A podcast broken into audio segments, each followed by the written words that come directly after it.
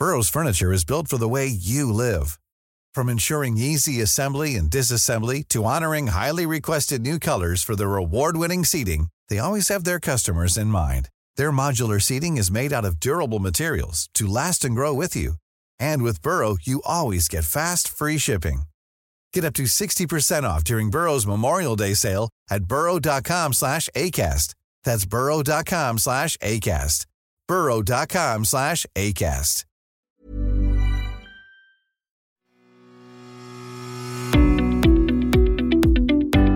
Hello and welcome to the Mick Clifford podcast, The Irish Examiner.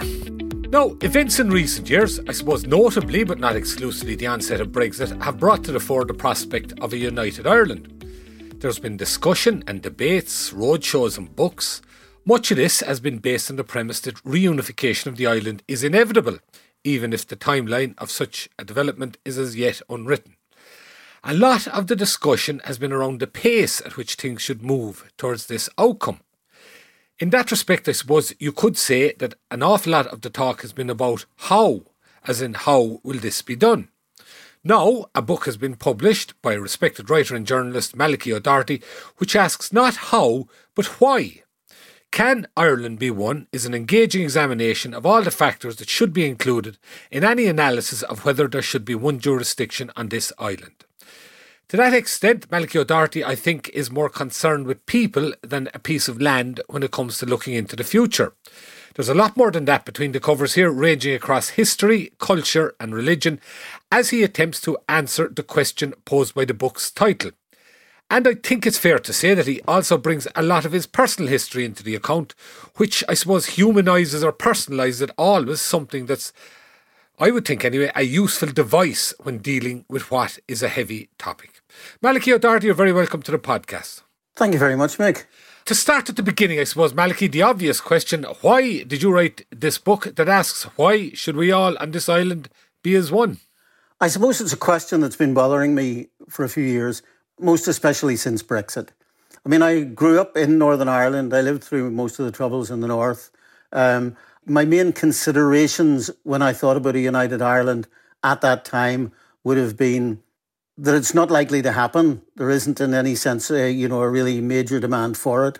That if it was to happen, it was going to happen in confrontation with unionists and therefore with the potential to create a civil war on the island. And with a sense that life was good enough, you know, things were changing in the north for the Catholics, to use that word, but a meaning essentially the Irish identifying people in Northern Ireland, of whom I am certainly one. When I was a child, when I was young, growing up, I was aware of discrimination, of the danger of being discriminated against in employment.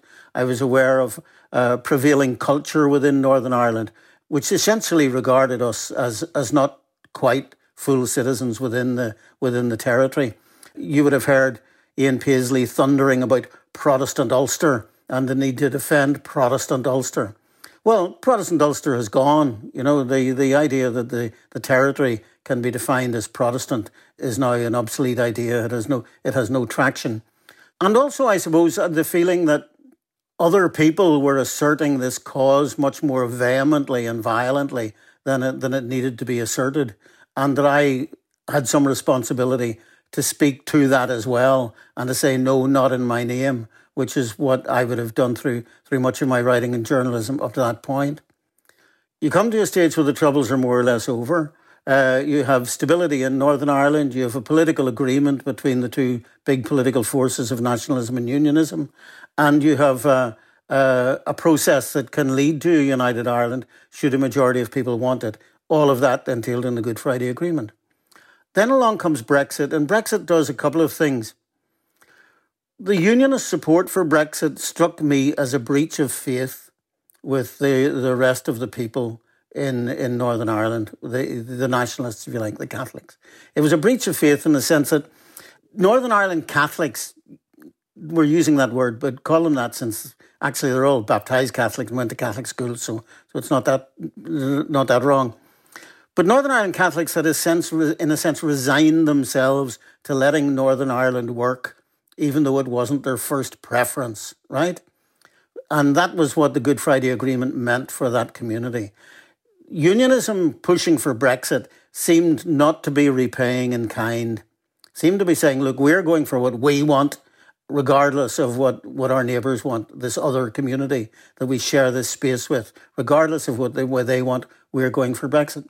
That felt to me like a breach of faith. That felt to me like uh, almost like the ending of an unspoken deal, right? The other thing that they, they, they contained within the Brexit thing was a sense that Britain had somehow lost its mind, you know, that British nationalism was prevailing, that a response to that from Ireland was not an Irish nationalism pitted against a British nationalism. It was an Irish internationalism, wanting to be part of a larger union against a retracting Britain.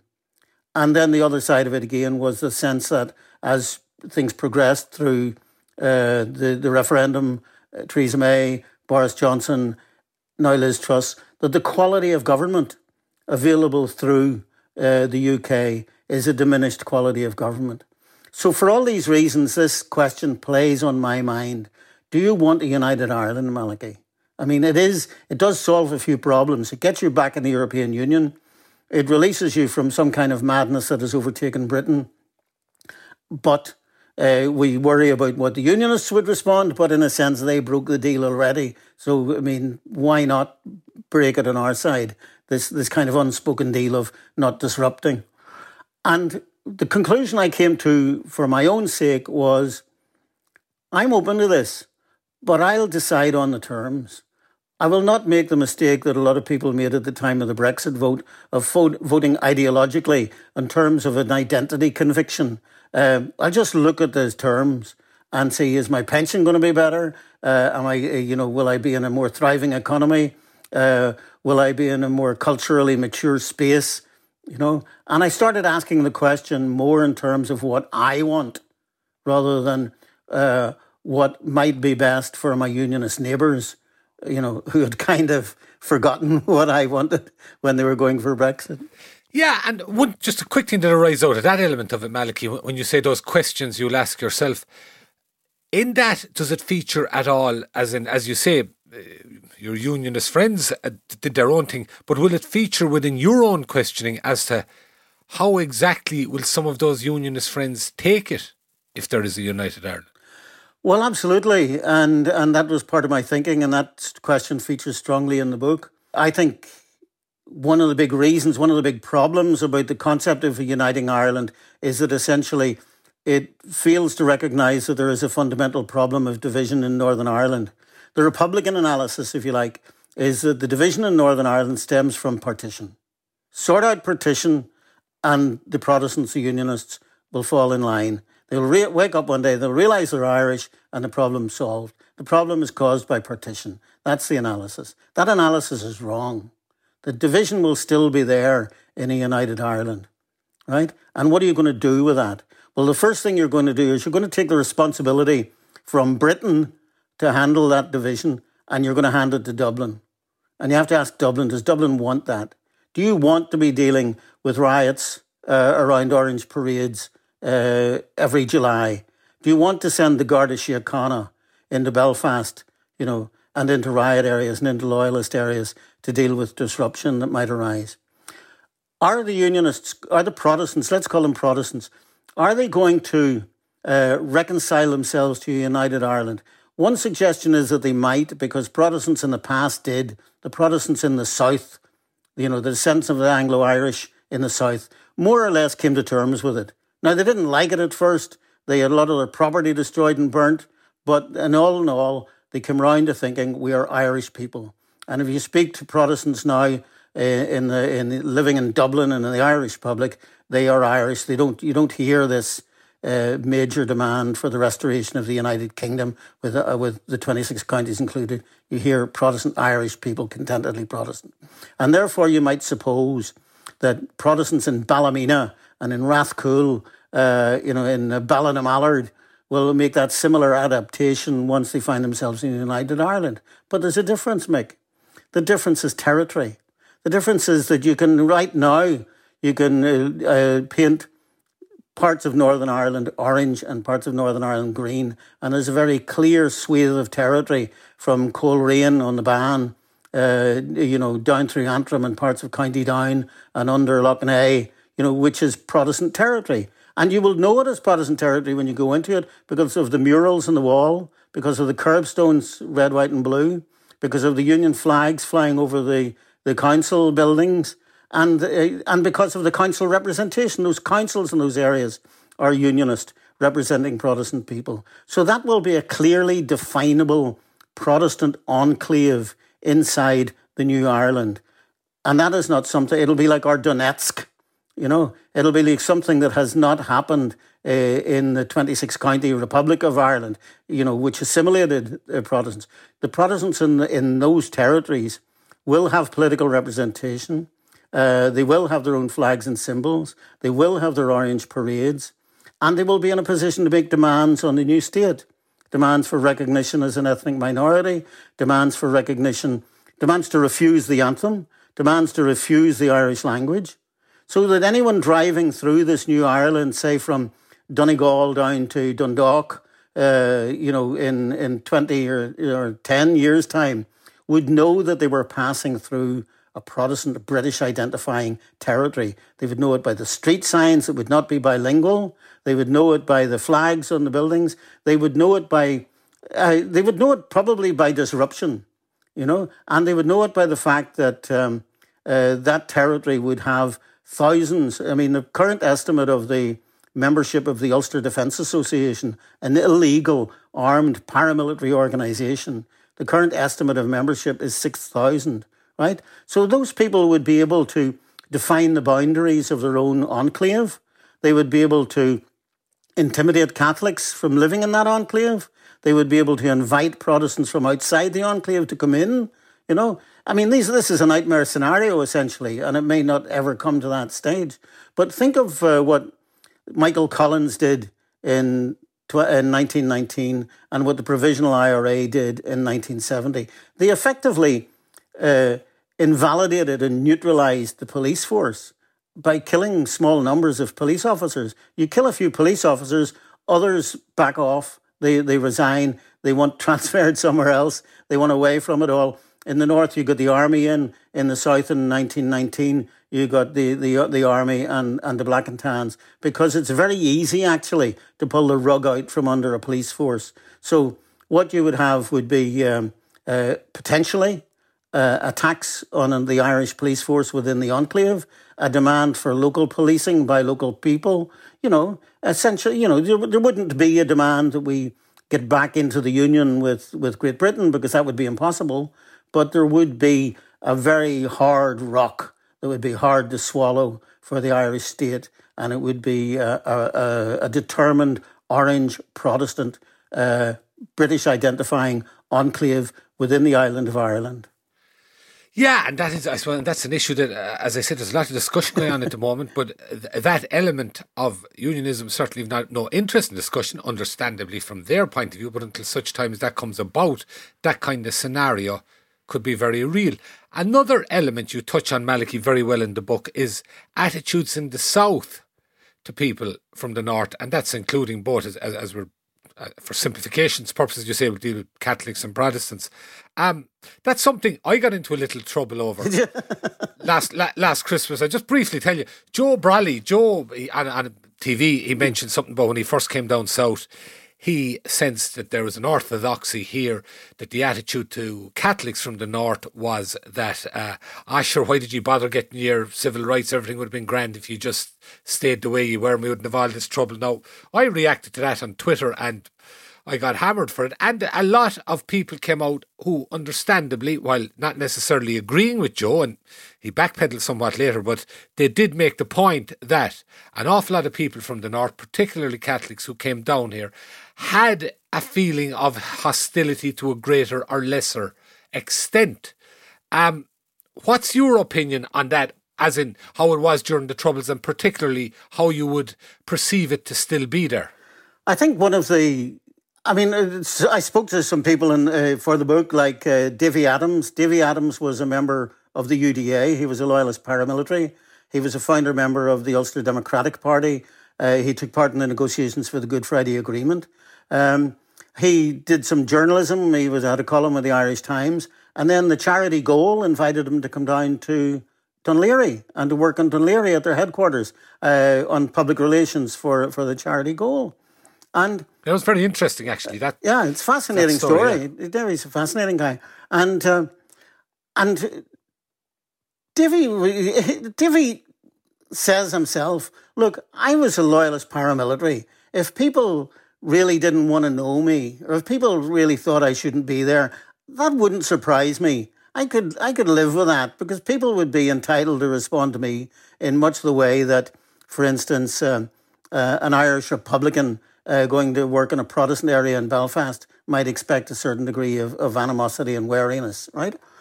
But Davy, Davy was re- very well received. I mean, there were people, you know, who were slow to befriend him. There were people who taunted him, and there were people outside the, the building who who threatened him, who behaved in a threatening manner towards him, and, and the police had to be called in relation to that. But he formed incredibly good relations in Dublin, and he tells this hilarious story about this other guy that he worked with in, on Goal, you know, where they would go out for a smoke together and talk. And uh, one of them was uh, saying to him, you know, the mother, the mother was reading about you in the paper, you know, and she, you know, she's amazed at you going out to all these places. And she just wants to know when you're next going abroad to one of these third world countries so she can light a candle for you, you know. and the mother never met him, but the mother lit a candle for him every time he went out. You know, so so Davy really, really, uh, you know, fitted in well and was well loved. I wonder to some extent, and Paul Burgess, the writer that I interviewed for the book, makes a similar point. I wonder if you know a Catholic nationalist from Northern Ireland might not have it a wee bit more difficult.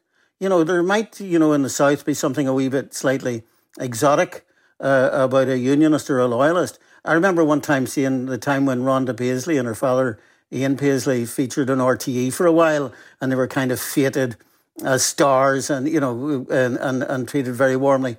And um, uh, Paul Burgess made that point. Um, Sam McAughtry made that point, you know, when he wrote a book in the 1980s about journeying in the Free State, as he called it, and he spoke to Catholic families from the north who had settled in Cork to get away from the troubles, but were, you know, were kind of being held responsible for the troubles. And any time there was an atrocity in the north, you know, people around them would be wary of them or wouldn't speak to them or would give off to them about it. So, so I don't know. These are things that you that you only gauge by talking to people and by you know sucking your finger and holding it up to the wind and trying to feel what the mood is. But um, you know, I the the difficulty of fitting the two communities together isn't just about how the South will absorb the Protestants of the North. It might well be how the South absorbs the Catholics of the North.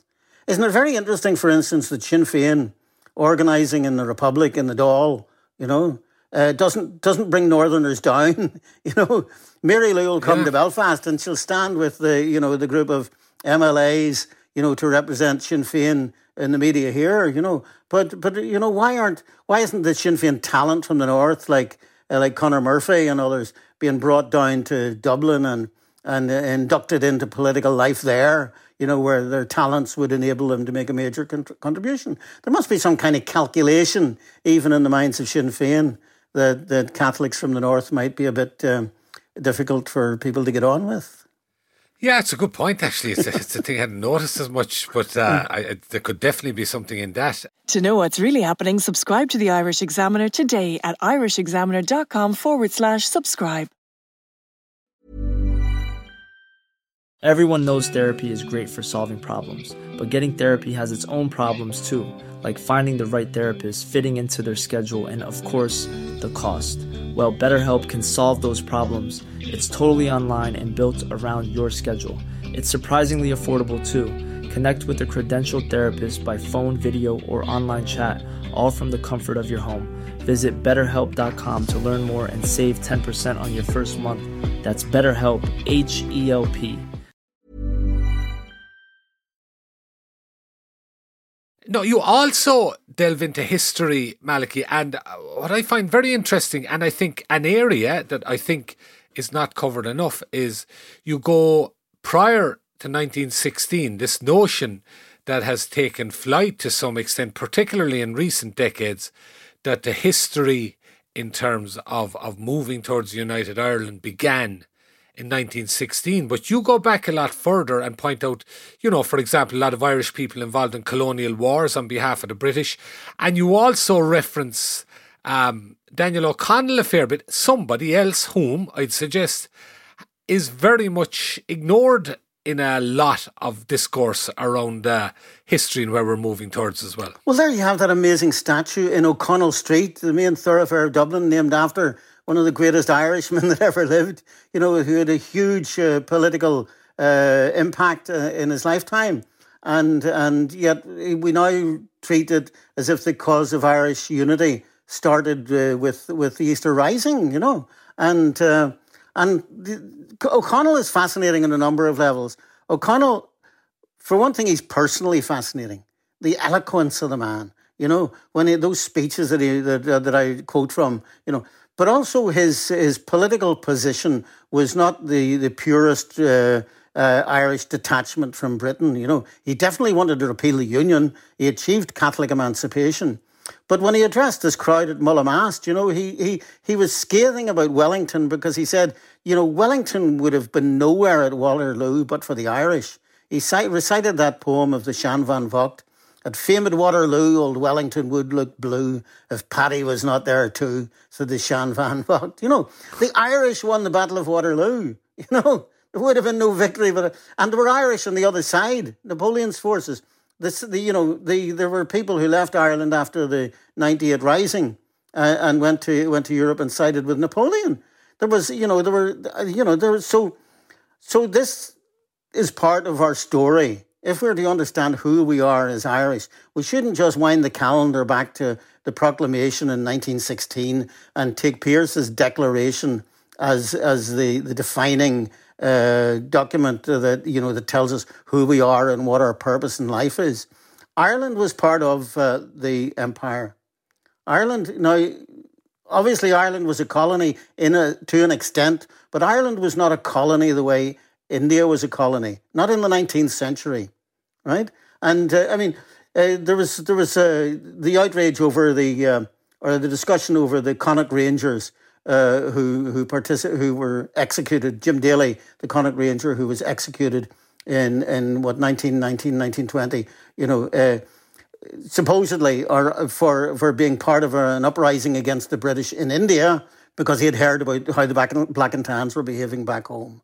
You know, um, and you look at, and, uh, you know, uh, President Higgins came into this debate and he says, we have to remember that people like Daly, but yeah. we're not, um, they were not building empire builders. They were not, uh, you know, part of the British Empire. They were ordinary human beings trying to make a living in straitened circumstances. So you can't blame them for joining the British Army. Well, I have a problem with that. You know, there were a lot of them were very keen to join the British Army, going back into uh, the earlier stages of the 19th century, and even the um, uh, the East, East India Company. I mean, the Irish were involved. Irish soldiers involved in putting down what we call the Indian Mutiny in 1857. And people say, ah, yeah, but you know, colonizers always recruit local people into their army. Well, they recruited loads of Indians into the army in India, but they didn't send them to Ireland, you know. But they recruited Irish people into the army and they sent them to India. We were part of the suppression of the Indian Mutiny, as we were part of the American Civil War on both sides. Irish people fought and died to preserve slavery, as Irish people died, fought and died to end slavery. And O'Connell said to the ones who fought to preserve slavery, "You didn't learn that from your Irish mothers, you know, because you know, yeah. you know, because uh, you know you were betraying, you were disgracing your country abroad." But I mean, there there are there are un, there are chapters of Irish history which are not given proper consideration. The chapter that follows the 98 rising of of 1798 is the Napoleonic Wars in Waterloo. The chapter that follows the famine is the civil war in the, in in America, right? And and uh, you know, and it's it wasn't just that the Irish went off to America and were forgotten about. They were sending money back home. They were sending news back home. They were sending news of the deaths of brothers and cousins back home. You know, the impact of the American Civil War in the ordinary homesteads and farmers' cots of of uh, of uh, Connemara and Cork. You know, was was was real and was part of our story and is somehow forgotten and written out of our story.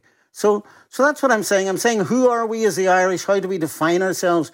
We can let Patrick Pearse's document of 1916 define us as people on a historic trajectory towards the creation of a Gaelic state, you know, or we can look at the actual experience of our ancestors and our forebears, uh, not just on the island of Ireland, but in but in France, in England, uh, on the Crimea, you know, and uh, and on the battlefields of uh, of Flanders and Waterloo. Yeah, and you make mention in the book, Malachi, about the, the, the, proclamation. I think it's particularly in reference to the section where they said Irish people have risen up mm-hmm. over the centuries. And you make the point, well, no, they haven't. There was very small bands of yeah. individuals who did so. And I yeah. think that point is well made. Another element that struck me about it, and just talk because such status is given to the proclamation, that line, first of all, uh, begins to talk about the whole nation, cherishing all the children of the nation equally. As as we know, it's completely misunderstood. They're referencing there, I think, to Catholic and Protestant rather than children as in little people. But this then that follows on, and oblivious to the differences carefully fostered by an alien government which have divided a minority from the majority in the past. Like to me, what's being said there is the British fostered the differences between yeah. Catholic and Protestant yeah. in the past. And if they hadn't been there, sure, we'd all be fine. Aye, aye. And that seems to completely avoid what was the reality then and to a large extent now uh, uh, of the differences that are here on the island. Yeah, and that is the ideological principle that blinds nationalists and Republicans to the reality of, of, of a Protestant British culture. And look at the way people are responding to the death of Queen Elizabeth. You know, I mean, I have Protestant friends who who, who wept at the news that that uh, uh, Queen Elizabeth had died, right? And they're seeing sensible people, you know. But what they're revealing is an indication of how deep uh, their feeling of attachment to monarchy is. Now, I'm an Irish Catholic, not a Catholic anymore, but grew up in that. I mean, I, when we were children, we used to go to the cinema. We used to, we sometimes used to miss the, miss the end of the film to get out in time before the national anthem started, before the Queen came on. You know, I mean, we were, you know, we were, we, you know, when the Queen came on television, you were sitting around the the family watching TV. You'd say, "Ah, look at that old nonsense," you know. You'd turn that off. You know, the Queen's speech at Christmas Day. You know, is there nothing good on the telly? You know, a million people here and more were acculturated in reverence for that monarchy. And a million, and the other people were acculturated in uh, revulsion for it, or aversion to it, or disdain for it. And that's a simple fact of life. You know, um, I remember as a, at primary school, you know, wearing a scarf that was red, white, and blue, and other kids pointing at me and saying, "Ah, red, white, and blue, you dirty kangaroo." You know, You know, I don't, you know, that's what they said. That's what children used to shout at each other. And so we were, we grew up in very, very different cultural climates. And the religious differences are very, very strong differences. I mean, I was really surprised when I first heard um, Ian Paisley uh, say, salvation is not by good works. And I said, what? What? You mean you don't get into heaven by, you know, it doesn't help you get into heaven if you give a pound to a beggar? Sure, that's what I was taught all my life. You know, do you give money to the black babies and the white babies, and that would help you get into heaven? And here's this other command saying, salvation is not by good works. He might as well have been, he might as well have been expounding Islam. He might as well have been expounding, uh, you know, uh, Brahmanism, you know, as to come out with such a theologically uh, alien idea to a Catholic. And but that's so, and that does tell you the huge gap, the huge gulf. You know, I as a reporter, for instance, I was involved in the nineties in reporting the picket at Harryville Church. I don't know if you remember that. It was, yes, it was yeah, a, church, yeah. a Catholic um, church in Ballymena, which was being harassed and picketed by by supporters of yeah. the Orange Order, and to, that picket ended when a lot of Protestant people from around Northern Ireland came to join the congregation and defend the church. But many of them stood outside and would not go in. They wanted to defend the right of their Catholic neighbours to practice worship, but they still believed that that worship was fundamentally satanic and they would not go into the church and join it. You know? Now, yeah. you tell me that that isn't a huge division. Even ordinary decent people, you know, that thought you should be left alone to your quasi satanic worship, you know, and not be harassed yeah, yeah. in it, you know, but we still don't believe it and we'll never believe it. It is definitely. Um, beyond all that, though, Malachi, and I think you, you, you largely come to the conclusion yourself that there is going to be a border poll probably in the next 10 years. Yeah. And it would seem that the deciding factor in the north, there's going to be, if there is, there's obviously one in the south. I don't think it's yet set in stone whether it would be simultaneously in the south or whether the one in the north would take place first. But one way or the other, the, the crucial one I'd suggest, and not necessarily foregone conclusion in the south, but the crucial one will be in the north. And to a large extent, I think that'll be decided by the middle ground. That's it. That's it. That's the anomaly, isn't it? That after after a century or more of really uh, assertive, violent demands for for a united Ireland, you know, it's not, it will not be and and defence of the union by by these great stalwarts like Ian Paisley and whatever. They're they aren't the ones who'll make the decision. you know, I mean, Sinn Féin, the Republican movement, combined, for instance, with political nationalists in the north, don't have the numbers to, to deliver fifty percent in a major in a border poll. They just don't have those numbers. You know, can, can that change, or would you say that'll be the way for the next? I think years, that'll be the way. I don't know. Obviously, everything can change. I mean, we live in a world very different from what we lived in even five years ago. But but essentially, you know, Sinn Féin, uh, you know, seems to have uh, got has got up is approaching a third of the of the seats in the Northern Ireland Assembly, right? Uh, and then the SDLP with a few more onto that, you know, just around a third. The DUP and, and unionism broadly is in a similar position, you know. So it'll be the it'll be the middle grounder. It'll be the floating voter. It'll be people like me, you know, who have given up on the the acculturation and the indoctrination and the and the passionate sense that, that this is the right way for things to go, you know, uh, who who will make the pragmatic decision. It is they who will will tilt the vote one way or the other. You know. Now, there's things you can envisage coming out of that. You could envisage, for instance, that uh, the vote would be carried in the north, but not in the south. And what would that mean? How traumatic would that be for nationalists? Uh, if it's not carried in the north, it can be repeated seven years later and seven years after that. But Neale Richmond put a thought to me. He's a Fine Gael TD uh, down there. And he put a thought to me, because it depends on the middle ground, and because there will be such a, a build up of tension leading up to it, if it's not carried at the first vote in the north, the middle grounders might say, look, this isn't worth it, you know? So there's a lot of people thinking if we don't get it the first time, we'll get it seven years later.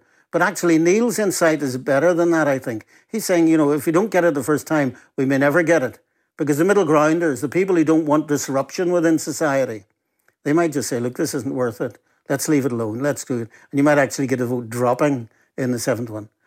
And uh, I suppose what arises there, um, Malachi, is how do you prepare for a border poll if, as you say, at least a third of those who will be polled, uh, i.e., the unionist community, don't want to participate in any preparation simply because they don't want the idea of it happening at all.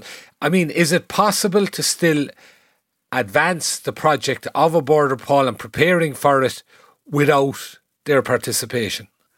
Well, one possibility that they sh- they have to face up to is that the vote has to be called when the Secretary of State decides that there's a possibility of it being carried. It will be carried on a 50% plus one, one vote. 50% of, the, of those who turn out to vote plus one, right? Which, you know, uh, could wouldn't even be 50% of the population of, of Northern Ireland. So, and, and the, de- the demographic uh, shift is towards a Catholic majority. The state of politics in Britain counts for something in this. You know, you could reach a stage in 10 years' time where you've had economic collapse in, in Britain, uh, where the, uh, the demographic uh, build up because of the majority of young people being Catholic is ready for a united Ireland, not just on the ideological notions, not just on the uh, the sense of completing the destiny, you know, the, the project of Patrick Pearse and the others, but because you'd be better off, because England's gone down the tubes, Scotland's gone independent. If we don't, if we stay in the UK, it's going to be a UK of England, Wales, and Northern Ireland, uh, with perpetual Tory majority in England. You know, and look at the quality of government that you're getting from them, you know. Um, you know, it could be that you would reach a point when the majority of Catholics uh, would say, "Look, let's let's get it over with. Let's do it." You know, and I might be one of them who would say that in certain circumstances. You know, I would not want the Protestant enclave. I would not want the alienation of my Protestant neighbours. You know, I would not want uh, you know perpetual tensions. You know, but I would still, in all, might decide at some point that the future is better for me within a united Ireland, in a united Europe, rather than in a retracting England.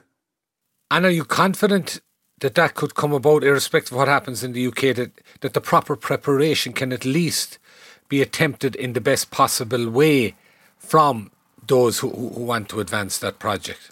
I don't know. I don't know. I can understand the argument of unionists like Doug Beattie, the leader of the Unionist Party, saying, why would I help you to solve your problem? You know, why would, you know, I can understand that. I mean, he's right.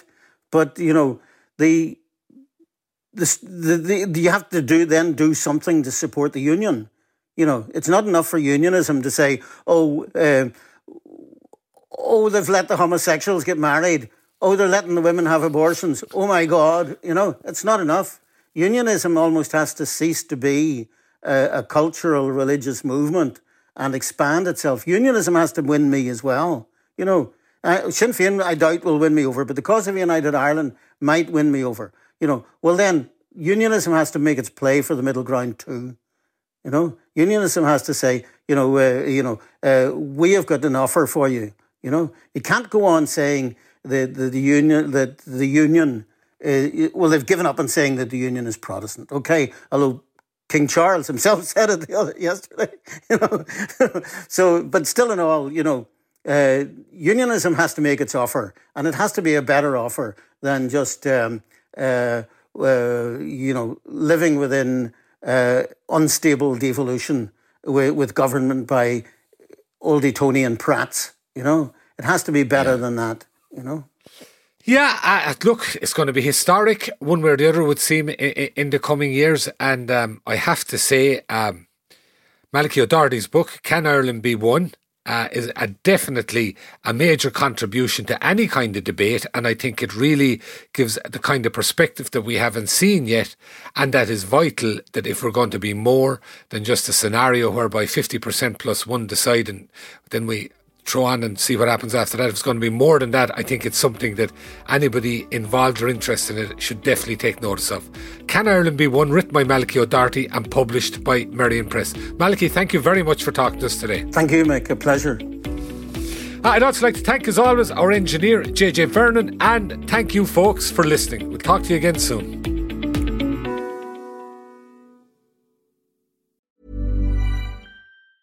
Informative, middle school kids from New York City public schools interview a phenomenal collection of grown-ups. Me, like, I don't know what I want to do. You don't have to have all the answers. I feel like a lot of people's favorite topics are like interest in their life. That is a really good answer. The podcast where the leaders of today are interviewed by leaders of tomorrow. Listen now at newyorkedge.org slash formative or wherever you get your podcasts.